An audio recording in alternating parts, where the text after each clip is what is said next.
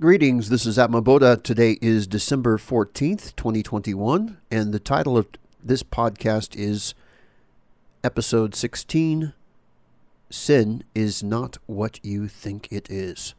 This will probably be one of the most controversial podcasts, if not the most controversial podcast that I've done thus far. But before I go into that, if you guys want to know more about these other podcasts or to communi- join the community about ultimate truth, is to visit www.divinity.com for free. But let's go ahead and get started. First of all, the concept of sin is pretty much a, a biblical concept. And the reason why I say it's not what you think it is is because once you cross that threshold of enlightenment, you begin to understand that the rules that govern you and govern nature are much more, shall we say, flexible and subjective in their interpretation and application. For example, I know in the Bible you've got the Ten Commandments, and of course, everyone should obey the law. And I'm never going to say on any of these podcasts that it's okay to break the law. No, you should honor the law of whatever government that you're living in. And if you break the law, then guess what? Maybe you deserve what's coming to you. If if you break the law and you you know you deserve whatever punishment that the, the law gives to you. You know, that's just part of living in human society. But having said that, aside from breaking laws, you know, then we start getting into the gray area. There's many things that are legal in many countries, whether they be drugs, whether they be premarital sex, whether it be homosexual sex, whether it be eating animals and rare animals or you know animals that you shouldn't people some people think you shouldn't kill, right? Or whether it be eating insects or there's just a whole vast array of do's and don'ts and different societies and different cultures and different religions and different spiritual paths. They all have their do's and don'ts. For example, to bring up the Hare Krishnas, you know, they, they advocate no premarital sex, for example. Same with many other religions like Christianity and uh, more Orthodox Judaism and maybe even unorthodox Judaism. A lot of people aren't advocating for premarital sex, for example. The same thing in the Muslim culture. But in Muslim, Muslim culture, you can have up to four wives. So you have different cultures that have different um, rules. And so, but what, what you find out though is as you, let's see, how do I say this? From the perspective of when you are in always a state of bliss and love, you realize that it's not the actions that you do that can be considered mm, holy or not holy or sinful or virtuous. It's not about actions. And you might say, well, what do you mean by that? It's not about actions. Well, what I mean by that is it's more about the feeling that you have inside of you when you do these actions. For example, if you were to feel love while you're doing an action that some might consider sinful, then that is superior than to experience desire and no love when you're doing that action. In other words, let's say the concept of uh, sexual orgasm. Okay. Some people, in fact, many consider that a monk or someone who is holy should not experience any sexual orgasm, whether it is with a partner or without, and that you should rechannel that energy within you. In fact, there's No Nut November that's a pretty popular thing for November, and there's other traditions that involve that. But what I say is that having a sexual orgasm is not a big deal what is a big deal is desiring a sexual orgasm. It's like it's one thing if you're hungry and you eat because you're hungry. That's fine. That's there's no desire in that. You're just eating because you're hungry. But if you're if you are eating not only because you're hungry, but also because you have a very strong desire for food, then that is considered not a holy or sacred thing that you're doing because you're not coming from a place of sacredness. You're not coming from a place of completion. You're not coming from a place of love from highest truth. And so, in so doing, you've already fallen into an inferior reality because whenever you do something out of desire, you're living in an inferior reality. In other words, the result of what you're doing already is the how do I say it's the the you're getting the fruit of your actions. Desire is never going to satisfy you. It's only going to create more desire. And so people say talk about oh sins and uh, they don't believe in sin. They don't believe that you should be restricted on what you can and cannot do. Just feel free and if something feels good, just do it and enjoy yourself and be happy. And there's nothing wrong with that philosophy. But if you want to experience the best and you and you want to have the best that you can have, like the, the, the most pleasurable experience, desire is not going to be the most pleasurable experience. And anything that comes out of desire is going to be an inferior experience to something that comes from love or something that comes from higher sources of inspiration, the ultimate truth. And you may not understand that yet, and that's fine. You may not believe that yet, and that's fine. And if, and if that's the case, you do you. You go ahead, keep pursuing your desires, see where that leads you, because eventually you're going to come back to the same place, and you're going to say, "Well, you know what, Atma, you were you were right. I went down that path. It didn't lead anywhere. It looked enticing. It looked like it was going to take me places, but actually, it left me more empty than I felt when I started." And that is the difference between what is that sin is not what you think it is. It's not about what you do, it's about that feeling inside. So, in other words, what I'm trying to say here is that when you feel the inner feelings, you have to be very careful, very cognizant, very aware of those inner feelings. Is it are you coming from a place of love? Do you not know yet? can you not feel where you're coming from?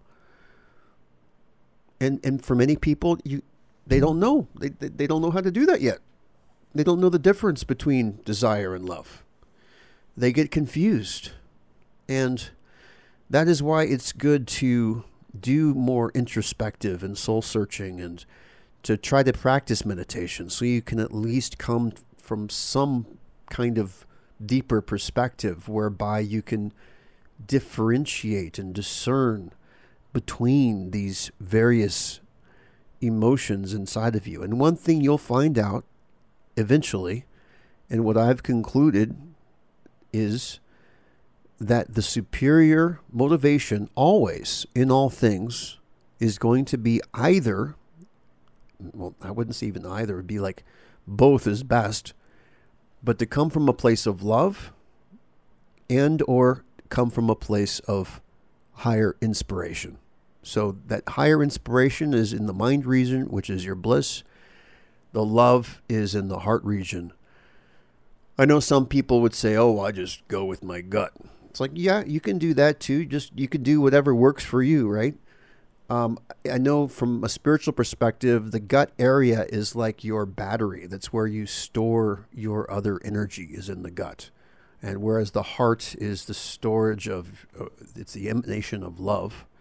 And the mind is where you can experience these higher inspirations of truth. So that, that's the things going on here. So when people talk about the gut being their center, they're just talking about that being where they feel like they have that store of energy, their core. But when you open up your heart, then that can become a center. And it, uh, even when you open up the crown chakra at the top of your head with your mind and your bliss, that also can become a center. But the idea is that when you're in a continuous experience of bliss and love, you realize that that is a more intense experience than anything else that any other experience that you can have on the outside, whether it be roller coaster at the museum or uh, skydiving or I mean these can all be great adrenaline rushes, but that's what it is, adrenaline. And you can find pleasures from drugs, you know, there's a vast assortment nowadays of different drugs and each have their own side effects and many of which are addictive and illegal and harmful and can totally screw your life up and turn you into somebody that you don't want to be. So, what we're trying to say is that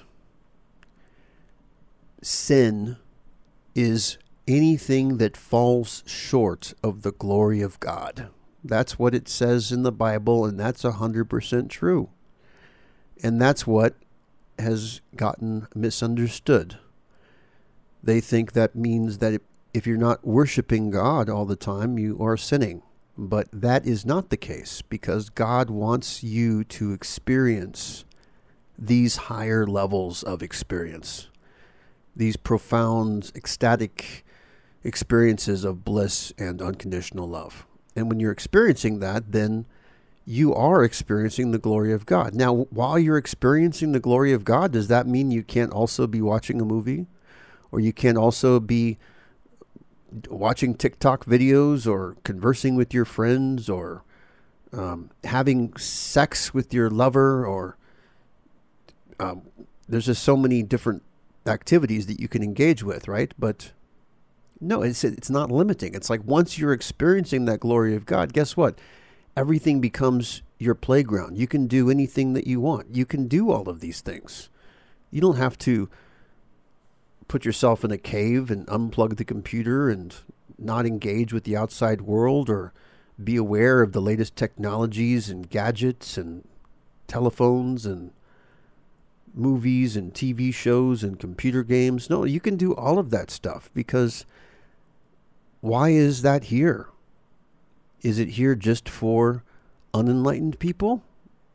Or maybe it's also here for enlightened people too. In fact, if you are more of an embodiment of the universe and this ultimate truth, wouldn't you think that the ultimate truth also likes to experience what is happening on planet Earth? And maybe you're becoming a vehicle for other dimensions and planes that you're not aware of.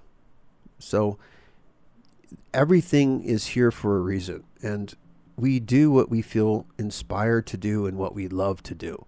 There are no limits in in terms of that goes. Aside from, of course, to be legal, to try to be respectable. You know, if you if you engage in too much hedonistic hedon, a hedonistic activity, if you're going to be engaging in like sex parties and things like that, I mean that's going to be frowned upon if somebody finds out about that, or if um, you know, you don't want that to be associated with who you are, who your character is, or or maybe you do. You know, maybe you are destined to be one of these people that can bring God or bring higher truth and awareness to these other areas that haven't yet seen truth and higher awareness. You know, maybe some of the most dangerous and drug addled places of the country or of the world are the most in need of healing and of an alternative to the drug induced experiences. Wouldn't it be great if drug addicts could experience God instead and not have to buy drugs because they found something that's even superior to heroin or methadone or whatever other um, pills that they use these days. And that is the direction that we're going in, whereby it's less about sin, it's less about what actions you're doing, and more about how you're approaching the actions that you're doing. Instead of caring so much about what you're doing, caring about your motivations, having that moral compass to say, hey, I feel desire to do something. So maybe that means I shouldn't do it because I feel a desire. It's not that I'm feeling love. It feels like I I don't have con- so much control and it makes me feel incomplete.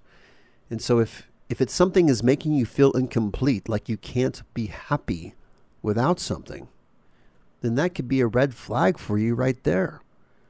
Because if you go ahead and satisfy that urge, it's going to trigger off some dopamine in your brain, which then in turn your brain or your mind starts to say, hey, well, if I satisfy my desires, I get that dopamine hit. So maybe I should satisfy more desires. And so then what does your life become? Your life start to become chasing desires and more elaborate desires. And each time you satisfy one new desire, it means that you um, want to find something else to chase after. So it becomes being incomplete in one scenario to being complete, and then being incomplete again. Whereas you're not actually arriving at a place of being complete all the time and enjoying bliss in every single moment of every day. Like, wouldn't it be great if every second of every day is like a orgasm that never ends in your mind and in your heart? A love that never ends. Isn't that the most empowering way to live? But anyway, we're coming to closer to the end. We only have a few minutes left here, so I just want to leave you with this because I'm not trying to say here, and don't misunderstand what I'm trying to say. I'm not trying to say that you shouldn't have fun with life. You should have as much fun as possible. That's what life is about. Life is about celebration. It's not about limiting your joy, it's about increasing your joy.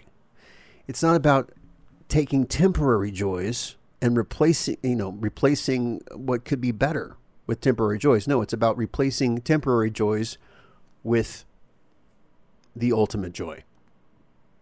And when you have that ultimate joy and when you have that love that's not limiting, you can engage and do whatever hobbies you like. You you're not restricted in terms of of whether or not it's premarital sex. Nature didn't create these rules of marriage. These are humans that made this. This is mankind, humankind, human traditions that have been, and there's going to be new human traditions as humanity as a whole becomes more enlightened. There's going to be new human traditions. But so yeah, as far as the concept of um, premarital sex, for example, I believe that it, the ultimate truth from what has been revealed to me, it doesn't really care too much about that. What it cares about is do you love that person? Is it real love? Is it true love? Or is it just desire? Is it you just want to get into their pants, have a good time, and you don't really care about that person deeply? You're just attracted to that person. And that's the distinction to make. So, wow, it's this this has moved very fast. This podcast, I can't believe out of time. I could feel like I talk about this even longer. But if you anybody has any questions about anything on this podcast or any other podcast that you've heard here, visit www.divinity.com. You can find the link there to uh, the Reddit uh, community where you can um, make posts or comments, and I'll reply to you there. Also, we have Discord community. Also, there's a YouTube channel which now is up to date. Every day, I'm posting the podcast to both pl- podcast platforms all, all across the internet, as well as making it into a video for YouTube. So that's happening. I think in the future, we're probably going to have an Instagram account here um, coming up. Just haven't gotten around to that yet. But this is uh, Atma Bodha. And in conclusion, here, sin is not what you think it is because it's less about action and more about are you feeling desire? Are you feeling, you know, something that's less than love and bliss when you do an action? And that's what you should be paying attention to, not the actual action itself so much, just as long as it's legal, of course. Anyway, Atma Bodha signing out, and you have a fantastic day until tomorrow.